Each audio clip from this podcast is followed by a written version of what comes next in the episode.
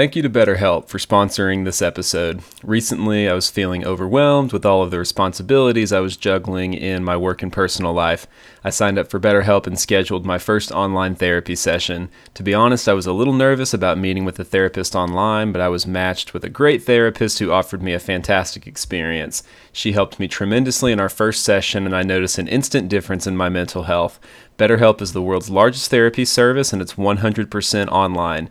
With BetterHelp, you can tap into a network of over 30,000 licensed and experienced therapists who can help you with a wide range of issues. To get started, you just answer a few questions about your needs and preferences in therapy. That way, BetterHelp can match you with the right therapist from their network. Then you can talk to your therapist however you feel comfortable, whether it's via text, chat, phone, or video call. You can also message your therapist at any time and schedule live sessions whenever it's convenient for you. If you're matched with a therapist who isn't the right fit for any reason, you can switch to a new therapist at no additional charge. With BetterHelp, you get the same professionalism and quality you expect from in office therapy, but with a therapist who is custom picked for you. You also get more scheduling flexibility and a more affordable price, especially when you get 10% off your first month by signing up at betterhelp.com slash MFRP. That's betterhelp.com slash MFRP. Check it out and sign up today.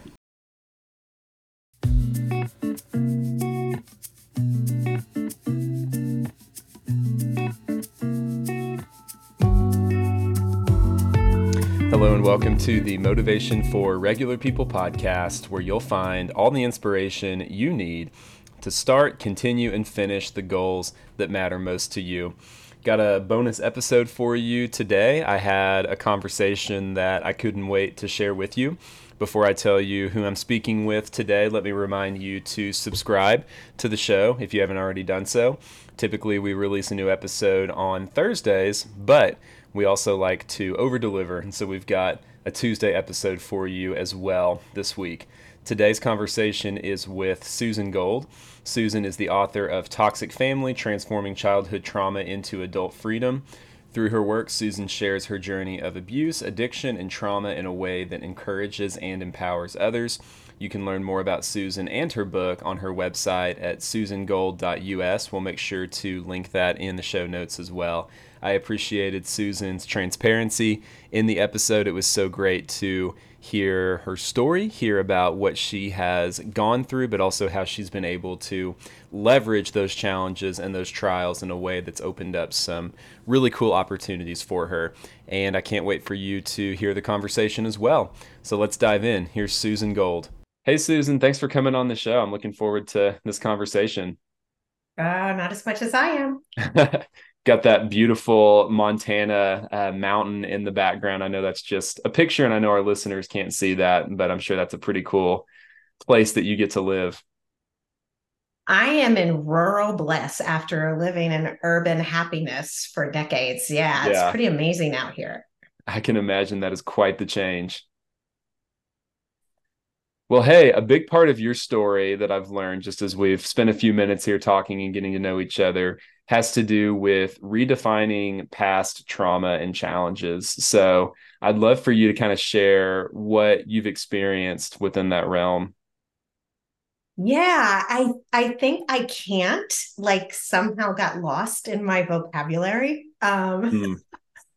I just always had this ebullient belief that you know, I could make things happen. And I was willing to ask a lot of questions and be humble and not be afraid to take risks and chances. And that's one of the benefits of coming out of the family home uh, that I did. I was raised by a genius astrophysicist and an equally as genius, buoyant homemaker, but they were also plagued um, and riddled with addictions and mental illness, raising five kids. Um, yeah that's that's a tough platform just just from the get. And it was a teeny tiny town in central pennsylvania and i used to watch barbara walters on my beanbag on my belly in my basement praying and hoping and visualizing that i'd get to new york city. And go to new york city i did. I left that home at 17 it was the morning after i graduated from high school and i was very focused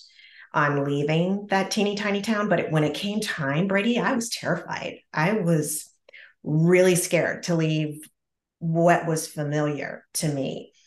But by 19, I was living in Greenwich Village alone on an internship from college. And then I returned there after college um, and was working in a glitzy high rise in the entertainment industry for ICM, which is a large global talent agency. So it was like the vision that I had as a child. You know, I wanted to work on the business side of entertainment. And I wasn't earning enough money to make ends meet. So I started personal training on the side, and Barbara Walters actually became my exercise client. Oh, wow. Bet you never imagined that? that? when you were laying on your beanbag chair watching Barbara Walters. No, it was kind of surreal to ring her ring her doorbell. Um, and I did one morning at 7 a.m. Um, and she took one look at me and she's like, Susan, get in here. What is going on? And she was a good interviewer for a reason. She was highly intuitive and uh, she got it out of me very quickly. I had been sexually harassed in the workplace the day before and I was super traumatized. And she said, I'm coming to work with you this morning and we're going to confront this gentleman together. Wow. And I said, you know, thanks so much, but I think I got it handled. and so I confronted my boss that day. He promptly fired me, Brady, and I oh, had wow. two and a half months of cash in the bank. I was living alone in New York City, and I had just gotten out of an abusive, toxic relationship where the man held the purse strings. I'm embarrassed to say, but that was true. And I also was in recovery for addiction. I was not even 90 days clean when I decided to launch my own talent brokerage firm, matching celebrities to brands. And I was highly motivated to have that operation work because I didn't want to fall back into that relationship that I had just extricated myself from. And used to make 50 cold calls a day, whether I liked it or not. I'd write it down like on a little piece of paper, you know, on shits, like, you know, a strike for each call. And um, it was like some magical number. I don't know. I was going to get a gift from Santa or wow. Jesus or, yeah, something. But within 18 months, um, I had made six figures. And one of my first deals I made was with Andy Warhol for Pontiac, doing a TV commercial for Pontiac, and I couldn't get anybody at the factory to pick up the phone. So I took the subway from the Upper West Side, where I lived, down to his brownstone in Murray Hill and knocked on the door. oh my goodness. This yeah. is crazy to me. So you go from, first of all, I'm sorry that all of that happened to you in your past, but you go from someone who is fired wrongfully after confronting your boss for sexual abuse just recently out of an abusive relationship, dealing with addiction, and then seemingly overnight you are launching this successful talent brokerage. What happened either in your head or in your life to help you make that shift so quickly? I had tenacity. I had a genuine knowing. I'm what some have called a super empath. So I can intuit the emotions and feelings of others very clearly. And i i didn't understand this until i don't know you know maybe even 8 years ago. I didn't understand i had this ability but it's what helped me get through my childhood successfully. And also it it's been a tremendous help in business to really sense the emotions and the feelings and see through where others might not. So i had to see my predicaments as blessings and privileges and opportunities rather than stay in victim mode. It didn't mean that Brady, I didn't lament or didn't mourn or have grief and sadness, or, you know, I didn't feel put upon or even enslaved and a victim or martyr. I could indulge, but not for long. You know, it was very clear in that household that I grew up in. The messaging was no one is going to be your your fallback. You're going to have to take care of yourself. So step up. and, you know, I saw it as a plus like, figure it out, make it happen, knock on the door when you don't get an answer, and just ask the questions, put one foot in front of the other. It's not the easier, softer way, but I am really proud that I had the strength, the inner strength to step up and take those chances. Hmm. Wow, this is so interesting. So, several things that I want to unpack here. So, first of all, you talk about seeing those predicaments as blessings and privileges.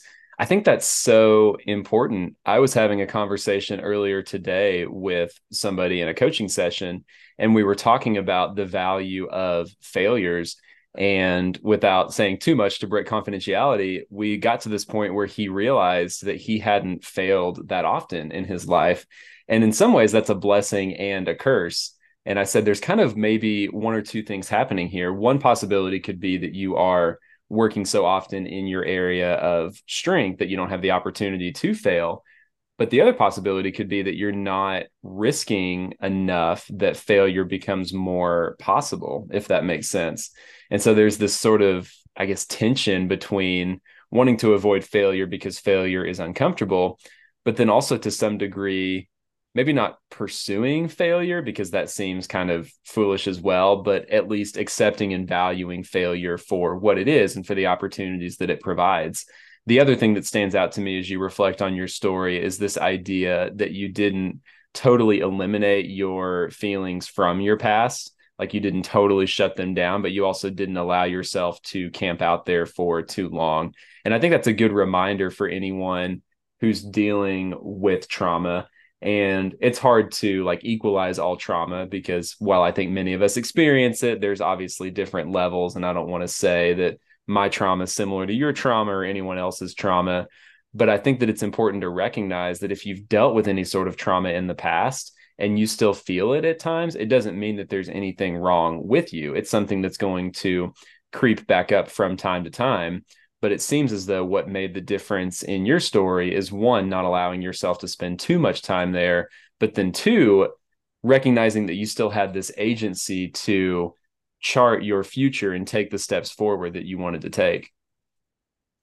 Yeah and i think i also dove into it and explored it.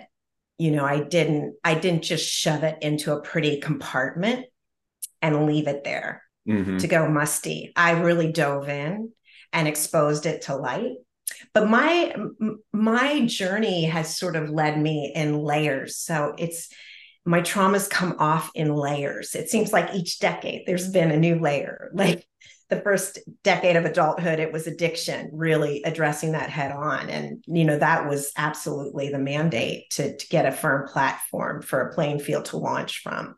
And then it was dealing with clinical depression and learning what that was and how to work with it. And then ultimately it was narcissistic abuse. And I think that just being a human being here and taking this walk is an opportunity to grow and it's an opportunity for soul evolution if we are brave enough to see it that way because i think most people would have sat down by the third layer that I've walked through. Mm-hmm, um, mm-hmm. It's not for the faint of heart, but I I do see this as an incredible opportunity if we're allowed to perceive it that way. And my challenges and my challengers, I feel, have been perfectly positioned in this movie that I'm creating to move me mm-hmm. to new heights.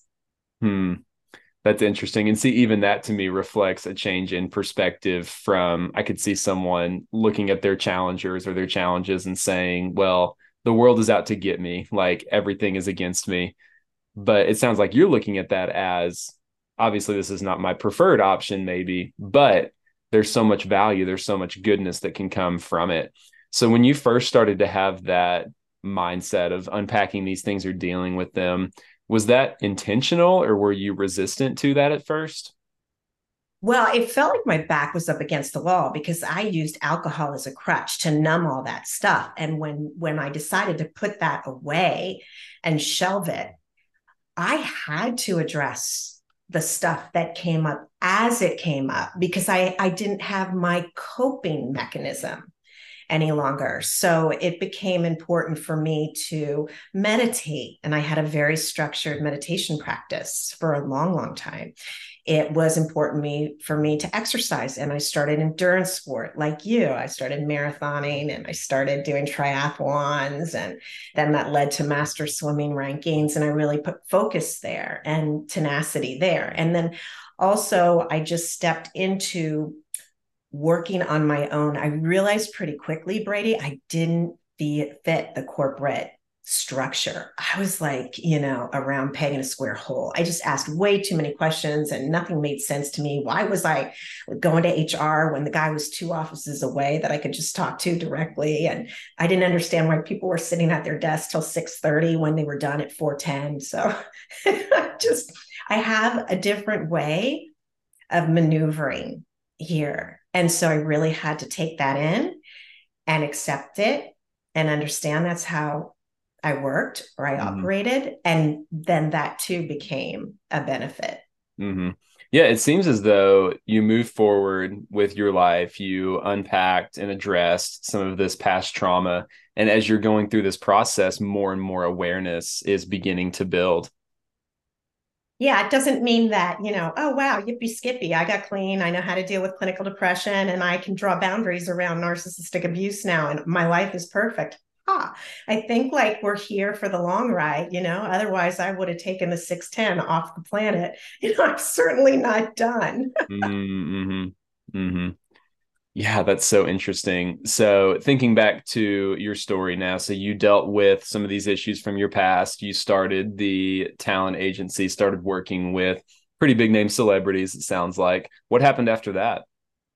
Well, that skill set let me into television and producing for television. Roger Ailes, who was really well known in the media division, was running CNBC and had his own network at the time and wanted celebrities to brand the network, to weight the brand. And so somehow he found me and celebrities weren't flocking. So I grabbed a cameraman one night, went to a red carpet event, started interviewing all the talent on the carpet, and then had them look direct to camera, say their name, and say they were watching Rogers Network. And this was before those promos were even, you know, nobody was doing that stuff back then. And it caught Roger's attention. So he called me up to his office and he gave me an odd interview. Um, but at the end of it, he said, name the show you want to produce because you're a producer. And that's how I became a producer for television by my skill set in bringing celebrities to brands. Um, and then that led me out to LA where I did the same thing. I attached Owen Wilson to a cookbook mm-hmm. and set it up as at Universal as a feature. Um, and I don't know where that train of thought was going, Brady, but I'm in LA now producing for, for TV and film. Yeah. And I had no idea what a producer was. Mm-hmm. No, that's so cool. I think about what you said earlier. I think to start the conversation, this idea of the phrase I can't not being in your vocabulary. And then I look back at your story, what you just said, and then what you said earlier. And it just seems like you're a creator, like you're creating these opportunities for yourself that didn't exist before. Yeah, because because again, I don't fit in that structure. I mean, people used to just look at me so oddly because I just, you know, speak out in meetings and everybody's, you know, sort of hushed and looking at the corner of the ceiling. And I'm like, what about this idea? Mm-hmm. just, I don't know any better, I guess. But um, yeah, I've always had vision and tenacity, and I haven't been afraid to to be singled out or embarrassed and and ridiculed i have that kind of humility about me i guess mm-hmm. yeah absolutely so one of the other things that you've done we talked about this a little before we started recording you've got the book. It's called toxic family transforming childhood trauma into adult freedom. And i won't ask you to share all of your tips and tricks from the book because people should go read it people should go buy it. But just kind of speaking generally about what went into the book can you share a little with us about how you take the trauma and turn it into freedom? Yeah, but first, I just want to compliment you for writing a book. You're so young and have a book out already. I'm just like in awe. So, yay, hooray! Um, this yeah, book, I appreciate yeah, it. Thank you. Absolutely. Um, I was told by an Irish seer in 2007 I had a book to write and was going to help a lot of people, and I just shoved that under the closest carpet. I didn't want anything to do with writing a book, and then in 2019 and 20, I had back to back intuitives it. It telling me you have a book to write. And the third one said, you have three books to write. So I thought, okay, I'm going to get going. And I didn't think I really had a story to tell, but um, I was encouraged to talk about my life story because it's been a pretty interesting trajectory. And I wanted to create conversation around a taboo topic. You know, a lot of the the guilt and shame and blame we're carrying around does not even belong to us. Like it's ancestral, it goes way back into the lineage, and we're carrying shame of our ancestors that is not really current. Um, so I put my story down and then I put the exercises in the appendix that have really helped me get through some of the stuff that I've faced, and it's helping others. So I'm really grateful for that. That's awesome. I love that there's you know your story in the book but then also the highly practical aspect of the workbook at the end it sounds like something that someone could take and if they haven't started addressing their past trauma like we talked about before unpacking some of that this could be a great place for them to start yeah i hear it's pretty inspirational brady we'll plug it one more time i love it susan it's this is called the... oh go ahead oh i'm sorry I thought you literally wanted me to plug the book again. well, yeah, we'll do that in the show notes as well. We'll make sure that link is there in case anybody wants to go and learn more about it or learn more about you. Susan, thanks so much for coming on. Any last words before we finish up? Thank you, Brady, for taking the time to produce this podcast and create the content that you're doing. It takes bravery, takes a lot of time, takes finance, takes tenacity, and takes belief. And you're worthy and you have purpose and you're clearly demonstrating it. Before we wrap up, let me tell you about one more opportunity that will help you unlock your motivation and pursue your most important goals. If you're anything like me, you start the new week with a lot of excitement. You have big plans and you can't wait to see what happens. Once the week gets going, though, you may have something unexpected come on your plate, or you may simply start to feel overwhelmed by all of the tasks that you have to juggle, and it can be difficult to finish the week with the same amount of motivation that you had when you started. If this is a feeling you can relate to, go to my website at bradyross.com and sign up for my midweek momentum newsletter. Each Tuesday, I'll send you a short email with a thought, quote, or reflection, often based on the podcast from the week before. This boost of momentum will help you finish your week with the same amount of drive and determination that you had when you started. After you sign up, you'll receive a free instant download of the introduction in chapter one of my book, Seven Steps to Dominate Your Day and Crush Your Goals. You'll learn how to maximize the power and potential of each day by planning in advance what you want to accomplish. This newsletter is completely free. I won't spam you, I won't sell your information, and you can unsubscribe at any time if for whatever reason you don't find the content helpful. I simply want to help you carry your motivation through the end of the week and give you the boost you need to start doing more of the work that matters. And I think that you'll ultimately find both the information in the email and the timing of it very helpful. So if you're interested, you can sign up today at bradyross.com. That's B R A D Y R O S S.com. And we'll include that link in the show notes as well. Once again, thanks for listening to today's show. Please subscribe to the podcast if you haven't already done so. And if you're willing to leave us a rating, that would be awesome as well. Any positive feedback helps us grow this community and spread the word to others who may find the content helpful. As we wrap up, remember you already have all of the motivation that you need, and it's up to you to decide what you'll do with it.